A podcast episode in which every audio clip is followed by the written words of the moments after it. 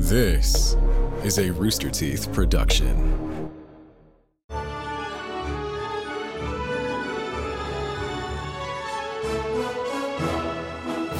Hello, everyone, and welcome to another episode of Annual Pass. This is the podcast where we talk about all things related to theme parks, attractions, shows, rides, snacks, foods, upcoming news, rumors, movies, you name it. Every single thing we can think about. I am your host, Jack Patillo, and of course, I'm joined by my beautiful and lovely and talented co-host, Jeff Ramsey. Hi, Jeffrey. Here's the problem I have with today's intro. What happened? You mentioned food and snacks. It is 11:40 in the morning. It is very close to lunch, and you've just awakened my tummy. It's like the Kraken. Yeah. It's now like, feed me churros. I hope this is a food-related episode. This is not going to be a food-related episode, Jeff. Our episode today is a special one. It's a first. There's a lot of firsts we have happening right now. Not the first time we've gone to this park, but it's the very first stunt show we've ever talked about. We are doing the Indiana Jones Epic Stunt Spectacular at Disney's Hollywood Studios. That's one of your favorites, Florida, right? It is actually a fantastic show. It's a really, really good show. We'll get into it in a bit. It's awesome. It's a good thing. I thought it was an opening day thing, but it wasn't actually. But again, I'm getting ahead of myself. Hi, everyone. Welcome to Annual Pass. It's good having you back. Thank you very much. Y'all are awesome. We love you very much. The community for Annual Pass, you guys continue to just blow us out of the water. Last week, we had a community member pop in to actually talk about Dinosaur, which was pretty cool. First time ever we've had a guest in studio, Jeff. Well, not in the history of this company, but in the history of this podcast for sure. And it was... I don't use the hyphenate game changer very often, but I felt like it applied there. It was like so lovely to sit down and have a conversation face to face with somebody like that. It was really great. And actually, now that I'm thinking of it, so, you know, we keep talking about Halloween Horror Nights. We keep talking about our friends at Universal because our friends at Universal keep reaching out to us and they are fantastic and we love them. But when we did the Incredible Hulk coaster episode from a few episodes back, I reached out to Gregory Hall, who worked on one. He did the redesign. Yeah, he did the redesign of it. He was also the creative director over on, or the creative producer on VelociCoaster. Creative director, I think. Yeah, and so super, super nice guy. And I was like, dude, you know, we might be coming back out to Orlando pretty soon. I'd love to have you sit down with us and talk about just your time being, you know, an engineer on this stuff or being a creative director on this stuff. And he said, absolutely. So we're planning to go back out to Universal in October. And so hopefully he'll have some time where we can actually get him in our in their studio that we will be borrowing. So it'll be our second guest in studio, hopefully, if we can make that happen. Do you know how, like, from time to time you meet somebody and you're just kind of like, they're instantly interesting and you just want to sit down and talk to them and have a long conversation about them and their life. And I felt that way about him. Yeah. I'd be really excited to get to talk to him again because he was instantly kind of fascinating and very approachable and easy to talk to. And his story was, I just got a taste of how he ended up where he was and it was like, I was ready for more. I'm really excited to get to talk to that guy again. Yeah. And so hopefully we can use their studio out there again and actually get him in and sitting down and talking to us. So that'd be pretty great. He's G Prodigy on Twitter if you want to follow his account. He posts some really cool stuff. He's been retweeting all the VelociCoaster stuff, which is awesome. I love it. He's proud of his attraction. He's got a hell of a good attraction too. That VelociCoaster is great. Hey, this is Jack coming to you from the future or something. I want to let you know, while we were recording this episode, we didn't know, but we actually have a brand new Halloween-themed Annual Pass shirt in the store right now. Store.roosterteeth.com is an awesome shirt, kind of themed around the Haunted Mansion. I love it so much. Check it out, store.roosterteeth.com right now. Grab your Halloween-themed Annual Pass shirt and wear it with pride and send me photos because I love those. Okay, back to the episode as planned. How much VelociCoaster cost to make? Do you know? Do I have that? I don't know if I said. Let me check my notes. I've got a big thing of all my different episodes we did here. That was episode number 9. Wow, that feels like it's episode 9. We're on 23 right now. Yeah, that was a while ago. Let's see here. Do I have a cost? I don't have a cost, but I'm sure Ben could look it up right now. Oh man, I'm looking through my old notes. And I've written out all the different bins and turns to talk about when we're on the coaster. Because typically when we do our ride-throughs, I watch a video and kind of narrate the ride, you know, like as like a reference thing. But there were no ride-throughs yet because it had just opened when we wrote it. So, so Gregory Hall, he was the art director on VelociCoaster. So anyway, we'd love to talk to him again in the future and check him out and tell him we say hello. Don't forget, too, if you send a selfie with you and Jack the Clown for Halloween Horror Nights, I'll try to send you something at some point whenever I get the theme park maps with me. We'll mail it out. Feel free to, like, if you get some good photos of you wearing Annual Pass merchandise at Halloween Horror Nights or any park. We have yet to get someone wearing an Annual Pass shirt at Tokyo DisneySea. So that would be cool. Let me make sure I understand the logistics of this before you go any further. Okay. If someone takes a photo with Jack the Clown in an Annual Pass shirt, you'll send them one of these maps. One of these theoretical maps that I keep hearing about. Okay. I've got a lot of them. I just got to get you to sign it. What if 1,000 people take that photo? Well, then I guess we'll you better hit up eBay, huh? Well, we're going to Orlando, hopefully. You know, in a month, I'll just grab just handfuls of them as we're walking out. Like, all right. I got reservations, or I got reserves now. So, but yeah, feel free if you have any awesome photos of you wearing Annual Pass stuff at a park, send it to annual_pass on Twitter and Instagram. We love seeing those photos. I love it every single time. And over on Rooster Teeth, on all the comments, you guys are absolutely fantastic. You know, we always hype up our community, but we've got a fantastic community. It's for a reason. They deserve the hype. Man, I'm so excited for people to see the Halloween merchandise we have. We have some Halloween-themed Annual Pass stuff coming out. I said, Ben, have I shown you the Halloween stuff? I haven't seen any of it. Where is it? It's really fantastic. Hey, I'm going to let Ben see it, and we can get his live reaction here on the podcast right now of our annual. Oh, that's awesome. That. Okay. Yeah, pretty cool, right? Yeah. So I like the spider web. The spider web thing is spider web is very cool. It's supposedly it's going to be a pin. We'll see. But anyway, that's coming out soon. Doing some teases for a new shirt and new hopefully pins coming out soon. Maybe hats. I don't know. Whatever. I just love the logo. We have a great logo. Yeah, it's good stuff. So Jeff, I'm exhausted. I know, dude. It's probably counterintuitive to an audience member to hear this, but like doing the two podcasts back to back is actually quite exhausting. Yeah. And you would say to yourself, why? All you're doing is sitting down and talking with the same person that you talk to all day long anyway. It's just something about the energy and the presence of mind. Yes. I agree. Having to talk on a podcast can be exhausting. I'm on 3 podcasts today. I am too. I got to leave this and do the other one. Oh, yeah. The F one. And I got to do the off-topic one. So. You know. But not only, that, A, mentally exhausted, but B, physically exhausted, because I woke up this morning at 6:30 and went and ran Town Lake because I'm training for the Disney Marathon in January. Oh, yeah. How you were complaining about your shins. Oh, man.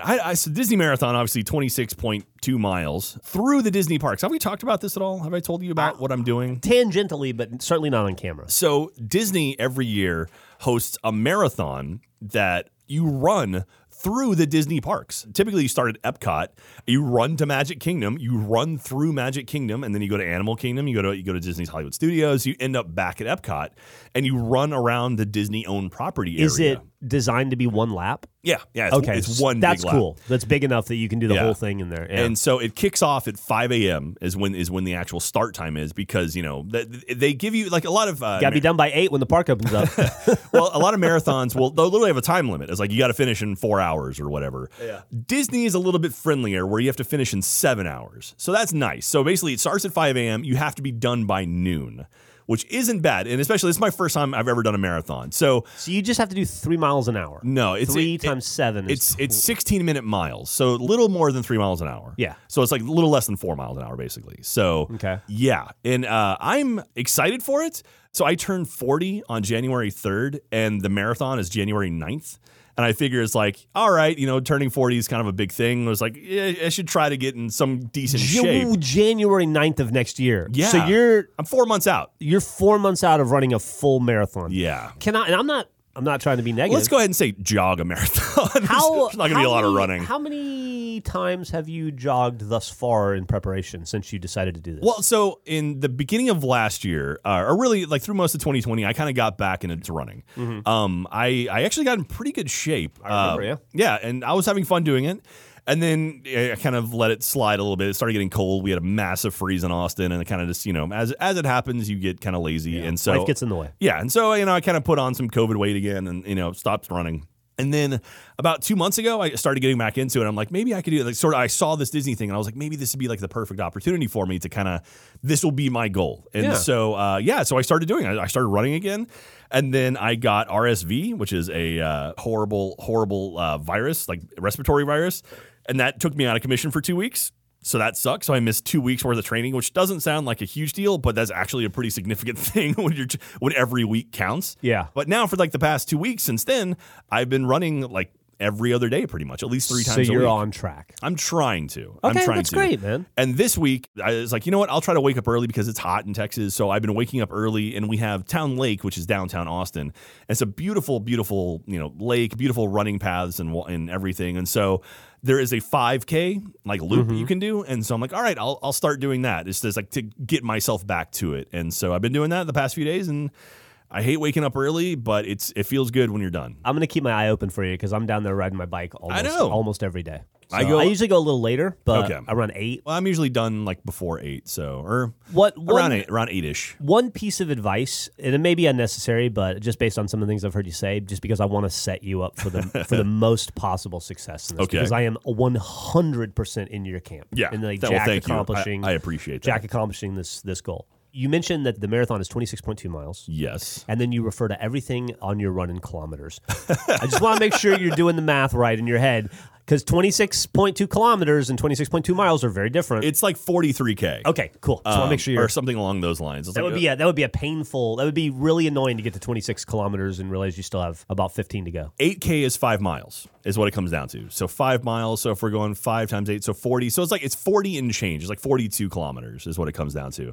It's just easier to do. Yeah. I've got Strava, which is like an app that tracks workouts and stuff, and so it gives me alerts every 1,000 meters. So I'm like, okay, and I kind of know, like right now I'm running about an 8.5 minute K, and that's sort of my average. And I'm like, I'm trying to get my miles. My dream, if I can get to a 10-minute mile consistently and just be able to do that, just kind of turn off my brain. You do it 26 times. Yeah, well, I mean, just do that 26 times, and that puts me in about 4.5 hours. That's awesome. But I'm like, ideally, I just want to finish in 7 hours. And I was reading, there's a Run Disney subreddit where, like, you know, people post about it. So the park's open as you're running, and so if you're wearing your bib, which is like your number, you just get into the parks. I mean, through the running thing. But like, for example, they were saying about mile 17. At least the last time they released the map, they haven't released the map for this upcoming one yet.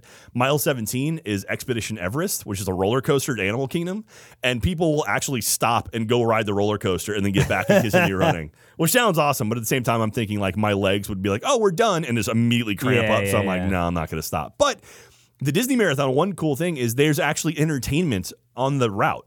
So like as you go, like at mile 2, it's like, oh, there's Timon and Pumbaa, and you can like run off and like take a photo with them and then keep going. So they have like little like kind of sections and, you know, areas and stuff that pop up. And actually very early on, you know, like mile 5 or 6 is Magic Kingdom. So you literally run down Main Street USA, and at that point it's still pretty dark because it's still early, and they have the castle lit up. And they actually ask cast members to come in and like applaud people. So like you're literally like running down Main Street USA with just like hundreds of people on either side cheering you on. And I'm like, that's pretty cool. I'm actually excited for that. And so, yeah. So anyway, that's what I'm planning for right now, and we'll see how it works out. But I'm so excited. It's gonna be cool. I'm actually pretty pumped for it. What's the most Ks you've run or you've jogged without stopping thus far? About 11. About 11. Yeah. Okay. I did actually. It's about a little bit more than a quarter of the way there. This was the last time I really got into running. So like now I'm up to about 8K. Like like I usually, and that's just jogging, because I'll usually walk or like another like 1 or 2K to kind of like warm up and cool down. But actual jogging, I did about 11K around my birthday this past year, just to see if I could do it, and I did it. So at 8K, you're about 20% of the way there, and you have a lot of weeks ahead of you. That's I got 4 months, so I think, you know, I've got a friend who runs marathons for fun because he's a psychopath, and so he's like, yeah, like let's talk. And so right now, I'm kind of doing, I'm trying to get myself back into a shape where. When I was young, if you're out there and you're young, I highly recommend running now, because as you get older, your metabolism falls to pieces and it's not nearly as fun. But when I was younger, I could run and I was decently fast. But then if I got tired, I could slow to a jog and recuperate while still jogging. Like I could catch my breath and my muscles would relax, but I was still moving faster than a walk. It is true, and this, I would assume a lot of our audience is probably younger than Jack and I, and if you're older, you can tune this out because you already know this. But there are two things that you can do when you're younger that don't sound fun, that aren't fun, but that you will, by the time you hit the age of about 34, really appreciate yourself for. One of those is to do any kind of exercise on a regular basis when you're younger, up until you're about 30, when your body starts to slow down. Your joints, your movement, your flexibility, your core strength, all of that starts to wane, especially when you hit your 40s. Yeah. And any of that work you can do to stave that off, trust me, as a guy who's 46, you will appreciate it later. Yeah. And the other thing is start saving now. Compound interest is a big deal. 401k, man. 401k. Or IRA, Roth, traditional, whatever it is. Work out in some capacity and save some amount of money, and you will thank yourself. You will thank yourself every day for the rest of your life. Absolutely. If you do that.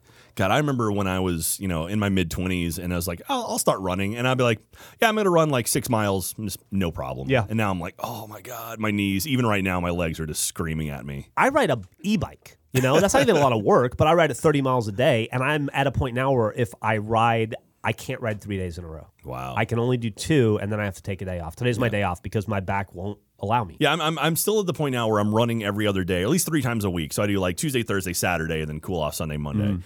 But I'm at the point now where I need to start mixing and cross training. So I need to start doing like just general lifts and like exercising throughout the week. So like not using my legs, not running, but doing more like, stuff for my stomach, because the more weight you lose, the easier it is because you're running with less weight. So it's kind of this whole balance and stuff. But anyway, if you're just tuning in and you're confused, this is Annual Pass. This is a podcast about middle-aged men trying to get back into shape. But it's Disney shape. So it's themed around it. So if you've ever done the Disney Marathon, though, please let me know in the comments. I would love to hear about, your experiences. If you have any tips, if you have any advice or anything, that would be great. If you have any photos of you there, I would love to see them. When you cross that finish line, will that be a magic moment? I think so, or I'll just black out. I hope you do the thing where you immediately collapse face first. Yeah. I want to see that. Yeah. I think that would be awesome. Man, we'll see. We'll see how it is. So anyway, well, hey, Jeff. So today's episode, we are doing a brand new thing. We are talking about the Indiana Jones Epic Stunt Spectacular. It's the first time we've ever done a stunt show or any kind of stage show, really, on Annual Pass. Totally different than the ride. The Indiana Jones ride at Disneyland is amazing. Is it at Disney World as well, or just Disneyland? No, just Disneyland. It only exists. There was only one of them, and it's a fantastic ride. And you've ridden it. Well, we talked about my troubles with it last time, but yeah. Anyway, this show, it opened on August 25th, 1989, which at the time was Disney-MGM Studios. Now it's Disney's Hollywood Studios. Not an opening day attraction. I thought it was. And I need to go check. I have some of the opening day park maps. I need to see if it was actually listed on the opening day park maps, because initially the plan was to have it for opening, but due to all the sheer number of technical stuff with it and all the different things going on with the attraction, they decided to have dress rehearsals for the first few months where it wasn't a full-blown show, but they still had stuff going on. MGM's opening day was May 1st, 1989, and this opened August 25th, 1989, so about 2.5 months later. Would that put it in, like, Temple of Doom era Indiana Jones? The whole show is based around Raiders of the Lost Ark. Okay. So, I mean, at this point, I think... Oh, it would have been around the time Temple of Doom came out, I would assume. I thought Temple of Doom was like... Maybe 91. Ben's looking up the dates of them, because I want to say... I don't think it was 91. I'm a little earlier than that. The Last Crusade come out? In like 93 or 94. Was it that late? Temple of Doom was May 8th, 1984. Temple of Doom was 84? Yeah, that felt right. Yeah, yeah. I knew it was like... When did The Last Crusade come out? When did Raiders of the Lost Ark come out? 81? Last Crusade was 89. Okay. So yeah, Last Crusade had just come out. When did Raiders of the Lost Ark come out? I was looking it up. Was it 82? I thought 83. I think... But that would be so fast for... Lost Ark was 81. June 12th, 1981. Raiders of the Lost Ark was 81. I was 6. Wow, so the only 3 Indiana Jones movies that exist came out in the 80s. That's pretty cool. All 3 Indiana Jones movies came out in the 80s. All 3 of them. The only Indiana Jones movies that exist came out in the 80s. 81, 84, and 89. So... This attraction is based around Raiders of the Lost Ark. They're recreating scenes from that movie. There are 3 scenes in the show. It opens with the opening of the movie, and I think it's Peru, where it's like the temple where he gets in and the giant boulder stuff happens. Then it cuts to the market where him and Marion are going around, and like Salah's there and stuff, and then Marion gets captured. And then it cuts to the air base at the end where the Nazis are blowing up everything and everything's bad, and the big fight with the big dude in front of the plane. So those are the 3 scenes they recreate in the show. That market scene, is that where he fights the dude with the sword and he just shoots him? Yeah. That's I think that's an ad lib, right? Yeah. So supposedly, famous ad lib. Supposedly Harrison Ford was sick that day, And they had this whole routine plan where it was going to be an epic fight. And Harrison is just like, can I just shoot him? And it was just like, so this guy comes out, whips his sword around, does all this big, big stuff. Impressive karate stuff. Yeah, and then Harrison Ford pulls out a gun and shoots the guy and he drops dead. So, which is a classic. Iconic moment of that film franchise. So the stunt show was overseen by George Lucas, and it was directed by Glenn Randall, who was the stunt coordinator for Raiders of the Lost Ark and Temple of Doom. Oh, that's very cool. So the actual stunt guy who worked on those movies worked on this show to keep it as authentic as possible. It's also, the cool fact, it's the world's longest-running choreographed stunt show. And the same dude has been playing Indiana Jones the entire time? Actually, the guy who opened it as Indiana Jones, I want to say, is still involved with the show. He's been there for, almost 30 years at this point. It's like his life's work. Over 30 years at this point. Or maybe there's one guy who was there for like 27 years, but he was Indiana Jones, and he's moved on, and now he's actually like a director of the show. So he's involved with So Disney-MGM Studios, when it opened, the idea was it's a working movie studio. And so that doesn't really exist anymore. Hollywood Studios now is kind of more like, it's just attractions based around shows and stuff. This is kind of the one last holdout where it's the idea is we're showing you how we make movies. Yeah. So the stunt show is set up like, we're filming a scene, and they have a director and an AD and a sound guy and like effects guys and pyro guys. And so they're part of the show. So it's like, they bring out dollies with cameras on them and stuff. So in some ways, it's kind of a relic of the original intent. When did that change happen? Disney's Hollywood Studios was, I want to say 2008 or 9 is when they moved over to Hollywood Studios. But really, they slowly started picking it apart, when it first opened with the Backlot Tour and the animation studio was like, they actually had the full-blown animation studio in Florida. A lot of Emperor's New Groove was made there, and a few other shows. I want to say Lilo and Stitch was made in Florida. Parts of it were. I believe you're right. I wonder why they... I guess it made cost effective, or... I guess so. Yeah. It's just... Or maybe that's just audiences... just wanted a typical theme park experience. Maybe they overestimated how much like BTS people wanted to experience. Yeah, I don't know. Me personally, I love that. Like the Backlot Tour, the original Backlot Tour when Disney MGM opened was like a 4-hour tour. Like literally, you would get on a tram. Well, that's excessive. You get on a tram. It would start. It would take you through the prop shops. It would take you through costuming. They had some sets decorated. There was a whole backlot area where they had houses, classic houses. So the Golden Girls houses back there. Is that where they filmed, or is that no? I think it was a replica, a facade. Yeah. Okay. And so it was this whole residential street. They drove up and down this street that was made to look like New York, and there was a big facade at the end that made it look. It was forced perspective, so it looked like it was super long, but it was actually just a cardboard cutout. You did Catastrophe Canyon, which is they recreated fire effects, and you're in a canyon, and there's an earthquake happens, and there's fire, and there's water, and then even with that, it was you hear the director go cut, and then everything starts going back, and so the idea was it was a set that we stumbled on. Then from there, it would go to a walking tour, where they would actually take you and show you how they use props. There was the set from Home Improvement was there. They actually had the house from Home Improvement. You could see an above it. They had a giant bumblebee that they used from Honey, I Shrunk the Kids, and they actually would pull audience members to do a green screen effect or a blue screen effect at the time, and they'd recreate a scene from Honey, I Shrunk the Kids where the camera would whip around. I'm very passionate about it. That's one of the reasons why I love this park so much. I love Disney MGM because of that. And when I worked there in 2005, I worked on the Backlot Tour. And at that point, they had shut down the walking portion of the tour. That was gone. But they still had these rooms set up from the old school days where eventually the Honey, I Shrunk the Kids stuff went away, and they replaced it with the 101 Dalmatians live action stuff. They showed how they did props there. And there was a door in the cast member restroom that led to that area. And literally every day I would use the restroom. I would check that door and see if it was unlocked. It was always locked. My last day as a cast member at the Backlot Tour, I opened it, and it opened. And I pulled the handle, and it opened up. And I went inside. I'm like, oh, my God. And they still had props all around. There was a gold Johnny 5 from Short Circuit for some reason. And they had, the floor is empty. A lot of stuff had been gone. But you could see all, the foot pedals and stuff that they would trigger the things. And it was just that to me was the coolest thing ever. Yeah, absolutely. As a super nerd for theme parks, and I got to stumble into that. And I'm sure I would have been yelled at by a manager, but at that point I didn't care. Hey, Jack, I just had a memory. What's that? I was reminded that years and years and years ago, you'll have to help me figure this out. And I've seen the video. It was on VHS. I don't know if it still exists. If it does, I think Gus has it and won't let us have it. But Gus, coworker at the day job, there was a VHS going around of him and Frank, who was his childhood friend, who was the DM in a lot of our Rooster Teeth D&D stuff. Yeah, yeah.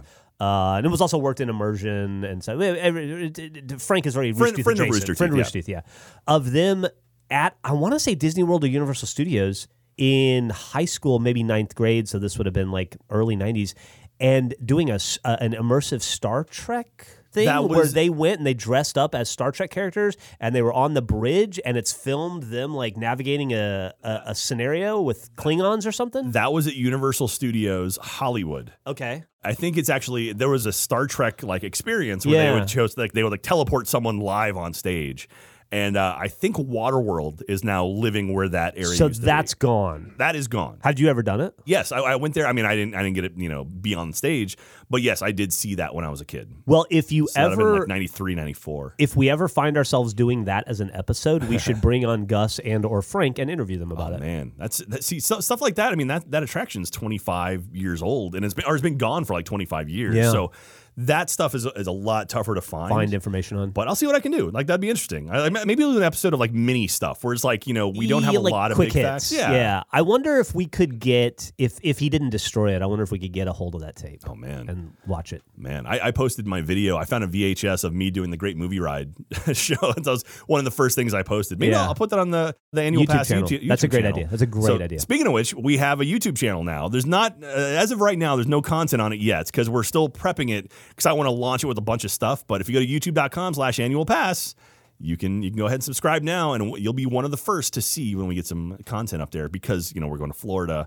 Maybe we're going to Halloween Horror Nights. We're definitely going to shoot some video when we're there for that. So, anyway, that was a weird aside. Yeah, we're about an hour into this podcast. We should probably get to it. So, that's pretty much all the information I have. The world's longest running choreographed stunt show. Obviously, stunt shows now are a big thing. This is one of the first kind of big stunt shows. Like you see like the Wild West stunt shows like Six Flags and stuff, but this was a big elaborate thing with tons of people working on it. Now that's not as uncommon. There's the Sinbad show, there's Waterworld, like there's lots of stuff like that, but this was kind of the first of its kind. So anyway. This episode is brought to you by Paramount Plus. Get in, loser! Mean Girls is now streaming on Paramount Plus. Join Katie Heron as she meets the plastics in Tina Fey's new twist on the modern classic. Get ready for more of the rumors, backstabbing, and jokes you loved from the original movie with some fetch surprises. Rated PG-13. Wear pink and head to ParamountPlus.com to try it free. Jeff, are you ready to join me in the amphitheater and watch the Indiana Jones Epic Stunt Spectacular? Yes, I am. All right, here we go. Jeff! Yeah? We're here at Disney-MGM Studios. No, Disney Hollywood Studios. That's always MGM to me. We're at Disney's Hollywood Studios, and we're going to go see the Indiana Jones Epic Stunt Spectacular. Yeah, that sounds stress-free. Yeah, let's do it. All right, so we're walking underneath the giant Indiana Jones cutout outside. He's got a whip in his hand, and we're going to sit down. And it's a big amphitheater, Jeff. Where do you want to sit? Because we got like 2,000 seats here. Is there a splash zone? No splash zone. Front row. No water, just fire. Front row? Okay. Yeah. All right, so we'll sit down. So the pre-show is going on right now, and they actually have like a casting director out there, and they're pulling people from the audience. We won't do that this time. Maybe next time. Maybe the second time we go. I don't want to go in. You don't want to volunteer? Because they like bring you up and they make you do goofy stuff, and then those people, like, they're going to be part of the show later. So we'll see them later. But okay. All right, so the casting director's left. All right, it's quiet. Ooh, look at this spooky set in front of us, Jeff. It looks really cool. You can see it's like this crazy Peruvian temple, and it's all lit up and smoky and scary, and the music's all like ooh and spooky, and are you ready for this, Jeff? I'm ready. Oh, look, it's Indy. There he is. Indy popped in from the ceiling. He's on. Was that really him? That's Indiana Jones, Jeff. Dude, that looked hard. Look at that. He dropped out. Okay, wow. Indiana Jones is right there, Jeff. It's like the beginning of Raiders of the Lost Ark. Dang. Yeah, so here he is. He's looking around, and now he's going to wander around. He's got his fire. He's got his torch, and he's reading something, and it says, oh, there's the hidden golden idol somewhere.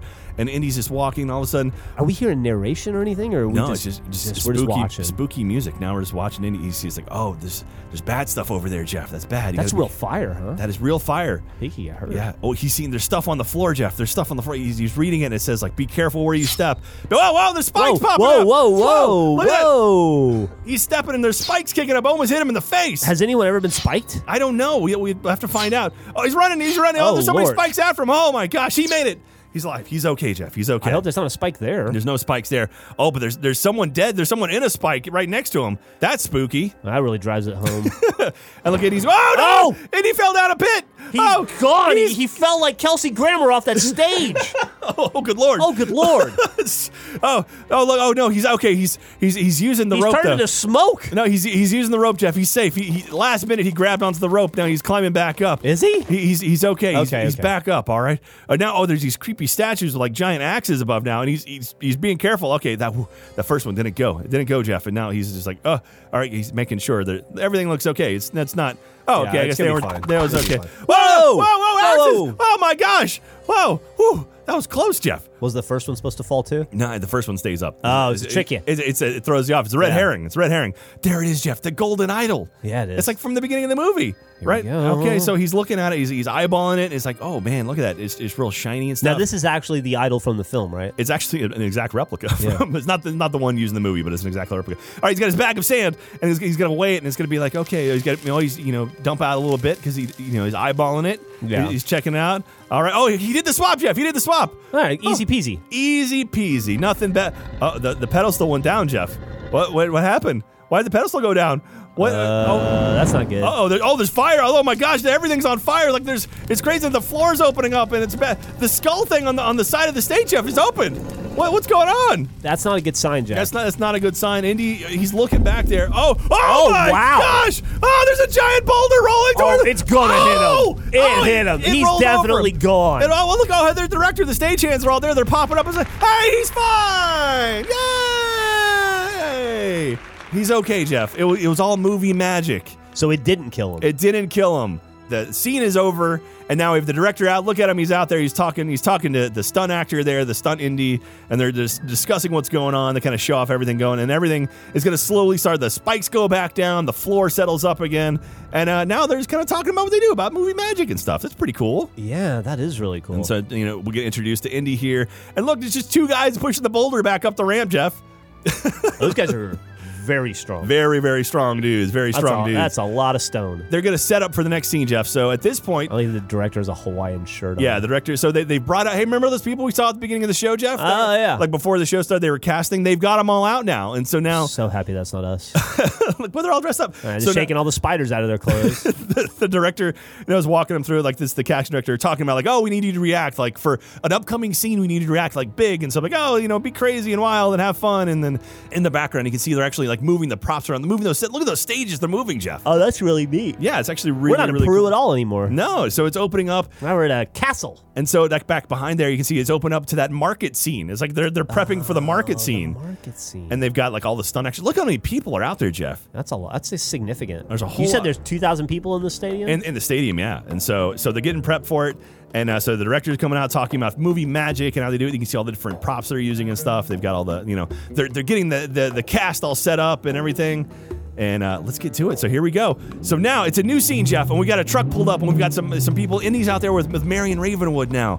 And they're trying to hide from the bad people, right? Yeah. So you can see Indian. They're hiding while watching people do tumbling. There's like gymnastics people, like that's pretty cool. And there's the bad guy. He's one of the bad guys. They're all getting all swords now. And typical Moroccan street gymnastics. They pushed Indy and Marion's the middle. Uh oh. Now it looked very threatening, Jeff. It looks very. Oh, now they're fighting. Well, Indy's pulled out his whip, Jeff. He's whipping him around. He should have just shot him with the. And they're all fighting. Like Marion's in the corner. She's fighting guys too. Like it's a big old fight. Look how. Look at the guy got stabbed. He got that one guy to stab his friend. Oh man, so yeah, it's crazy. Oh, now they're climbing up ladders now, Jeff. They're getting up. They got a lot of places to go. Look, they're chasing him up the side of the building, Jeff.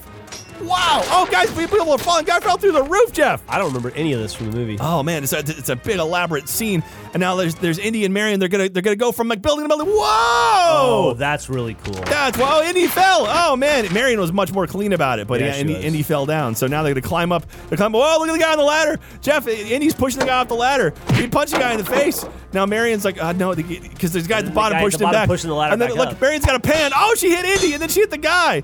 Oh my God! I don't think he's getting up from that. Yeah. Look at that fall! He probably fell 30 feet. Look at that. Well, so Marion and Indy are on the top of the building now. Oh, they're being surrounded. Uh-oh. That's not good. Where are they going to go, Jeff? Where are they got to get down somehow. I don't know what they're going to do. The ladder's gone. Where are they going to go? They're holding hands. Here we go. Whoa! Look at that fall! Oh, they jumped to their death. They jump. They're actually okay. They made it. No, they're alive. They popped out now. Look at that screen. Oh, you can see the director and the camera and all that, and there's the extras in the background. Look, it's the big guy, Jeff. The big guy with a sword. Oh, yeah, the guy's filming with a camera from the 1920s. Yeah, look. Oh, look. Okay, so... all right, here's the moment. They grabbed Marion. Oh, no, Marion went away in a truck, Jeff. They put it... Well, in the movie, they put her in a basket. Oh, yeah. And he just shot the big guy. Oh, look at their... Now, it's a big shootout. There's a lot of people with guns and stuff. They're all shooting and stuff. Okay, so now they're resetting for the scene. Okay, they weren't... The director wasn't happy with that, Jeff. So they're going to reset. The director says he wanted to do the whole drive away scene again, Jeff. All right, okay. Ready? All right, so here we go. We're doing it again. They're driving away, and he's shooting the guy. The guy did a fall off the building. Ah, he fell. Ah, splat. And okay, here comes the truck around the corner, Jeff. All right, wait for it. Wait, look, this truck. Right, and he shot it. Whoa, oh, my gosh. The truck flipped upside down and caught fire. That's a cool stunt. How did they oh, my gosh. And they're got the fire extinguishers out. No, there's Marion. She's fine. Is there anybody in that truck? I don't know. Maybe it's a movie magic.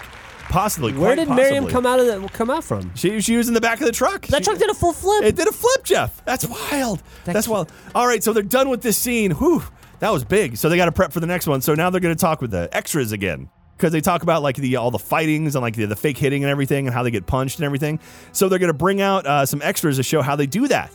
And so the actress who plays Marion, she's going to demonstrate. There was this one guy who wasn't really paying attention, and she's going to show him how they do it. And oh my gosh, she actually attacked the guy, Jeff. Oh wow, she attacked the guest. He's like he was just in the audience, and she punched him. That's a lawsuit. That's so cruel. Like okay, so it's okay. She's going to show how she punched him in the belly, Jeff.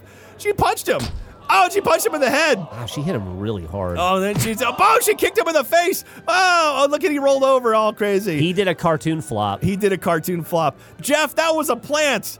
That wasn't a real guest. Can you believe it? I'm going to be honest, Jack. I had an idea. So the first punch. They're showing off how they do all the stunt work and everything. It turns out that guy was actually a plant the whole time. Oh, my gosh. Who would have thought Disney would come out and lie to us like that? I guess I would. All right, Jeff, we're prepping for the last scene. Here we go. So this is the scene in the dunes. I think it's North Africa, right? And so this is the plane scene. You see the big dude with the... the big bald dude with the mustache. Yeah. So this guy's got hair, but he's still pretty big, and they're bringing the plane out. That's a real plane. Look at that thing moving. Those propellers going. That's wild. So Indy and Marion are trying to get out of here, right? So they're going to hijack this plane. Look, there goes the pilot. He doesn't look too happy. Oh, look, Indy and Marion are on it now. Whoa, they've been spotted. They've been spotted, Jeff. Oh, that's not good. No. And so now they're shooting. Okay, so Marion's up there. Oh, Indy's going to fight this guy. And Mary's not looking too happy about it. Oh, no. And so Marion's inside. And look, they're shooting at her. Oh, and the door closed. Now she's locked inside and the plane's moving, Jeff. This seems very dangerous. This is very dangerous. Now, Indy and this big dude are just fighting around the plane. Oh, no, they knocked over the gas thing. So there's gas and there's fire, Jeff. Marion's shooting people inside the plane. I have a question. What's that? How do they do this in the rain? They don't. So anytime it rains, they shut this show down? Or they won't do this bit. Yeah. Anyway, so the plane's spinning around in circles. There's a truck showing up. Oh, Mary's got that gun, though. So she's going to fire. Oh, she shot all the people, Jeff. And the Indy and the big guy are still fighting down there. And oh, no, Indy's been knocked down. The big guy's there. Yeah, that dude's too much. Propeller, no! That's... Oh, no. That was very well done. Oh, no. So he got hit by the propeller and got eviscerated, Jeff. Evaporated. He's gone. So Indy's going to get it. He's got to get Marion. Now there's fire everywhere because the gas tanker. That's all that's left of the guy is the flammable parts. So he got Marion out. Here we go. So Marion, she's going to jump out. And Indy and Marion, watch this, Jeff. You ready for this? They're going to jump fire. Woo! And then all of a sudden, look at that. Boom! All the fire, all the pyrotechnics, everything's on fire. It's all exploded. And cut.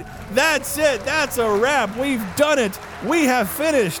The Indiana Jones Epic Stunt Spectaculars. All the cast is out. They're all waving, and everyone's okay. Everyone's safe, and that's it. Enjoy your day at the Disney Hollywood Studios. Thank you for coming. Every single thing about that stunt show that I saw was epic, except for the jump over the fire at the end, which was more like a skip. A little hop over the fire. So that is it. That is the Indiana Jones Epic Stunt Spectacular. There's also 2 Indiana Jones gift shops as well you can go to and pick up your fedora and whip if you'd like. So shout out to DLP Welcome for the Indiana Jones video that we use here.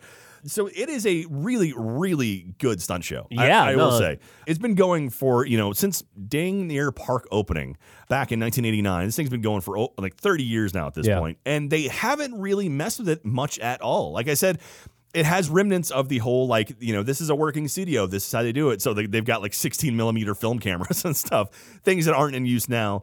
The show is currently off, like right now. So since COVID has happened, all the live stuff they've taken out, all the anything with actors, and it's not running right now.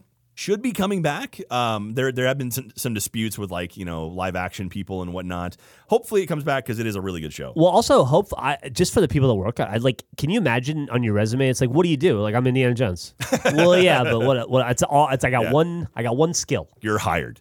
The only major refurbishment in the whole show was in 2000, and that was to work on the queue and also kind of give it a new coat of paint because at that point it was over 10 years old. And the actual show itself, the operation of the show hasn't been altered at all. They don't need to. It's perfect. Yeah.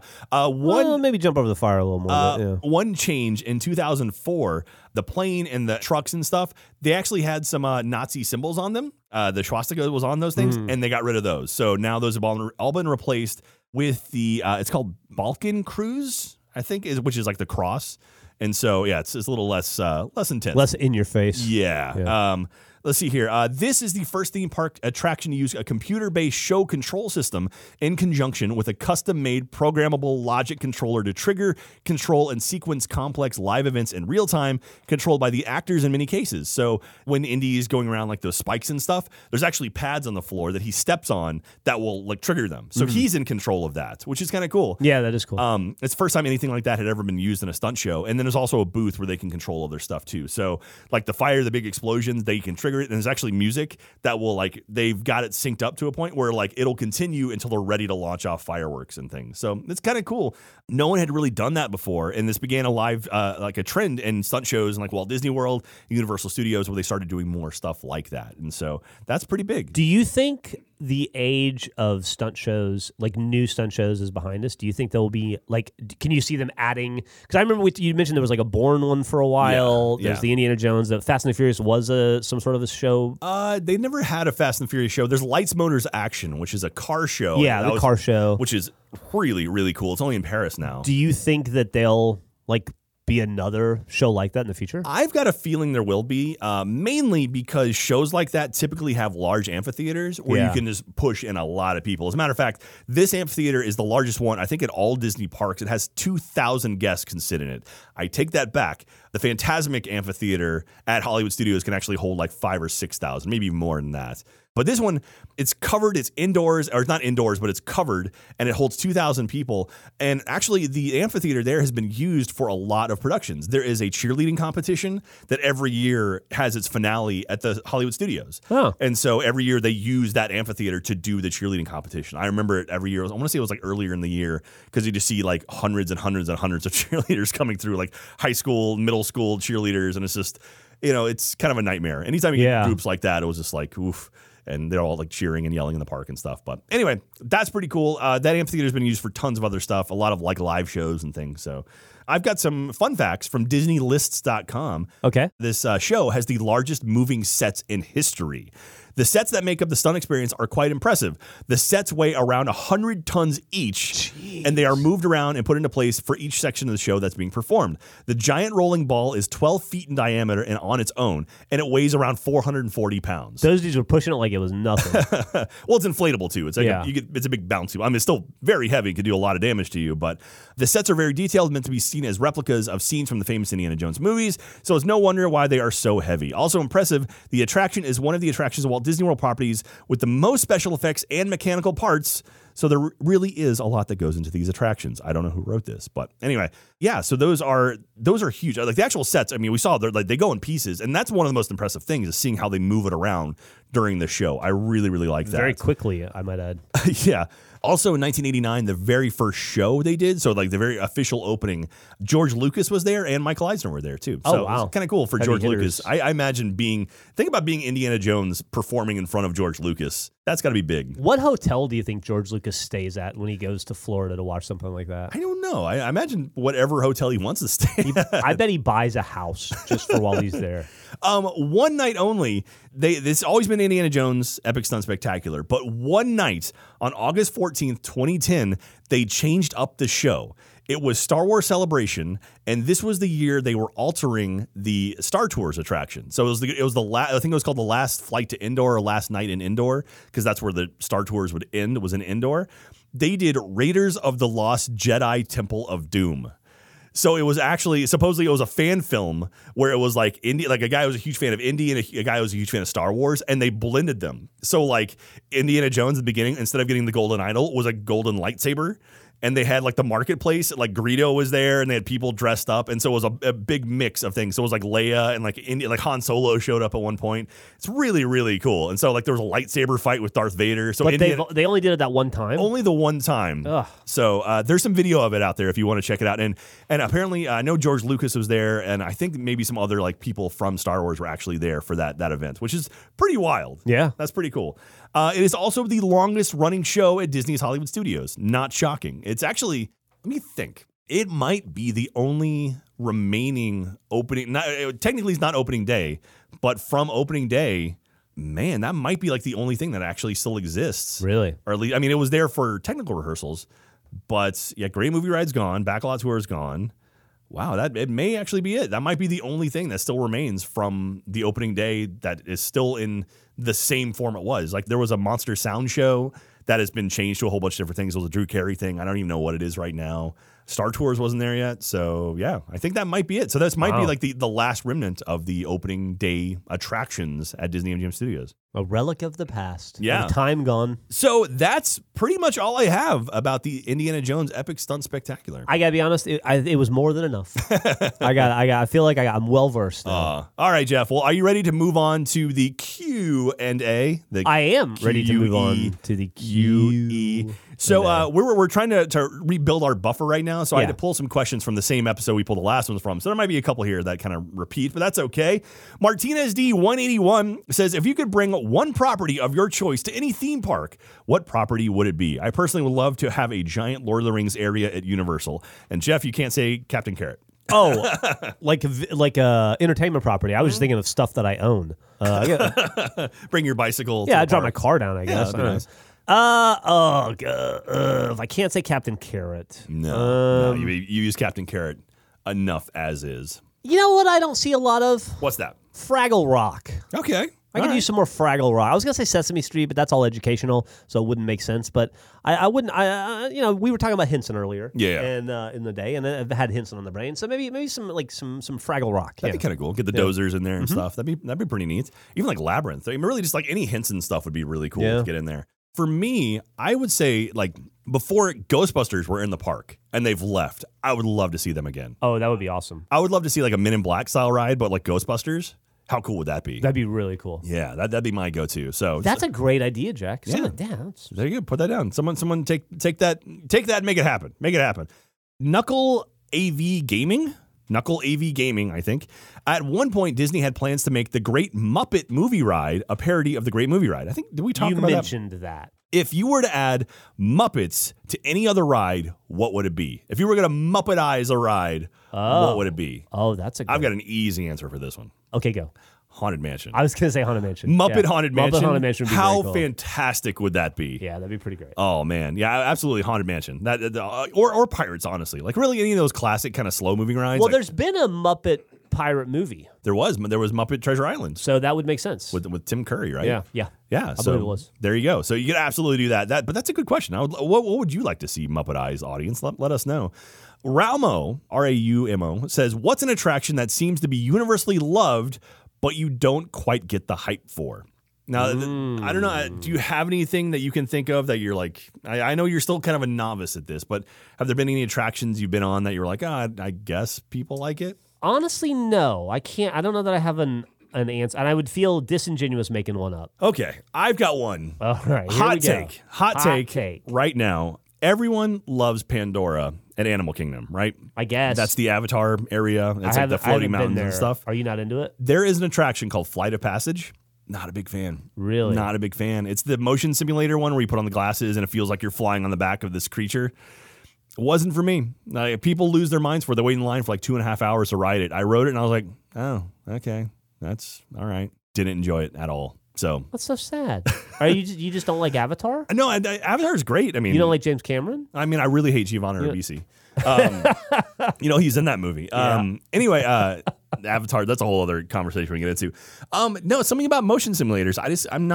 They don't blow me away anymore. Like the only ones I really like, I like the Simpsons ride, but even like the Forbidden Journey, the Harry Potter thing, during the motion sim stuff, I have to close my eyes through it. It gets me sick, and I'm just like not a fan. And even Avatar is just like, okay, I guess it was okay. So but people love that attraction. They absolutely love it. And it's how many times have you ridden it? Not for me. Just once. Maybe it's time to try again. Maybe. I'll give it another shot. I mean, you have to ride it.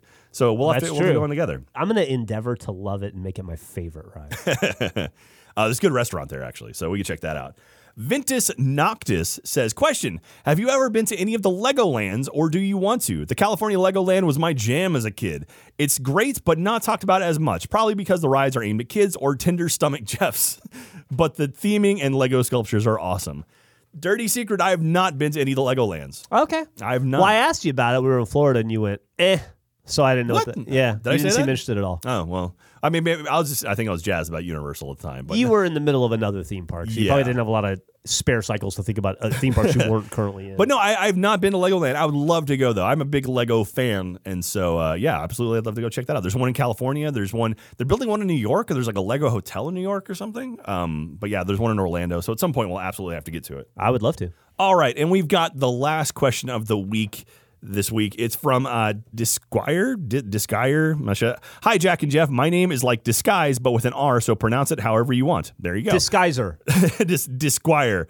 Question. As a New Zealander at the bottom of the South Island, I feel a little theme park deprived. New Zealand's biggest theme park is Rainbow's End in Auckland, but there are a few inflatable water parks and things here and there, lots of tourist activities like lugeing and bungee jumping. If we want to really experience theme parks, we tend to have to go across the ditch to Aussie.